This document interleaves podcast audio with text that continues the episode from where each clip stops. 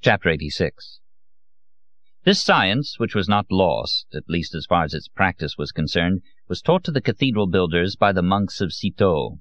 They were known in the last century as Compagnons du Tour de France. It was to them that Eiffel turned to build his tower. L. Charpentier, Les Mystères de la Cathédrale de Chartres, Paris, Laffont, 1966, pages 55 to 56. Now we had the entire modern age filled with industrious moles tunneling through the earth, spying on the planet from below.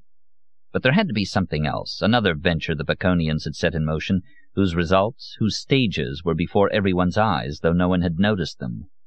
The ground had been punctured and the deep strata tested, but the Celts and the Templars had not confined themselves to digging wells. They had planted their stations and aimed them straight at the heavens, to communicate from megalith to megalith, and to catch the influences of the stars. The idea came to Belbo during a night of insomnia. He leaned out the window and saw in the distance, above the roofs of Milan, the lights of the steel tower of the Italian radio, the great city antenna. A moderate, prudent Babel, and he understood. The Eiffel Tower, he said to us the next morning. Why didn't we think of it before? The metal megalith, the menhir of the last Celts, the hollow spire, taller than all Gothic spires. What need did Paris have of this useless monument? It's the celestial probe, the antenna that collects information from every hermetic valve stuck into the planet's crust. The statues of Easter Island, Machu Picchu, the Statue of Liberty, conceived first by the initiate Lafayette, the obelisk of Luxor, the highest tower of Tomar, the Colossus of Rhodes, which still transmits from the depths of a harbor that no one can find.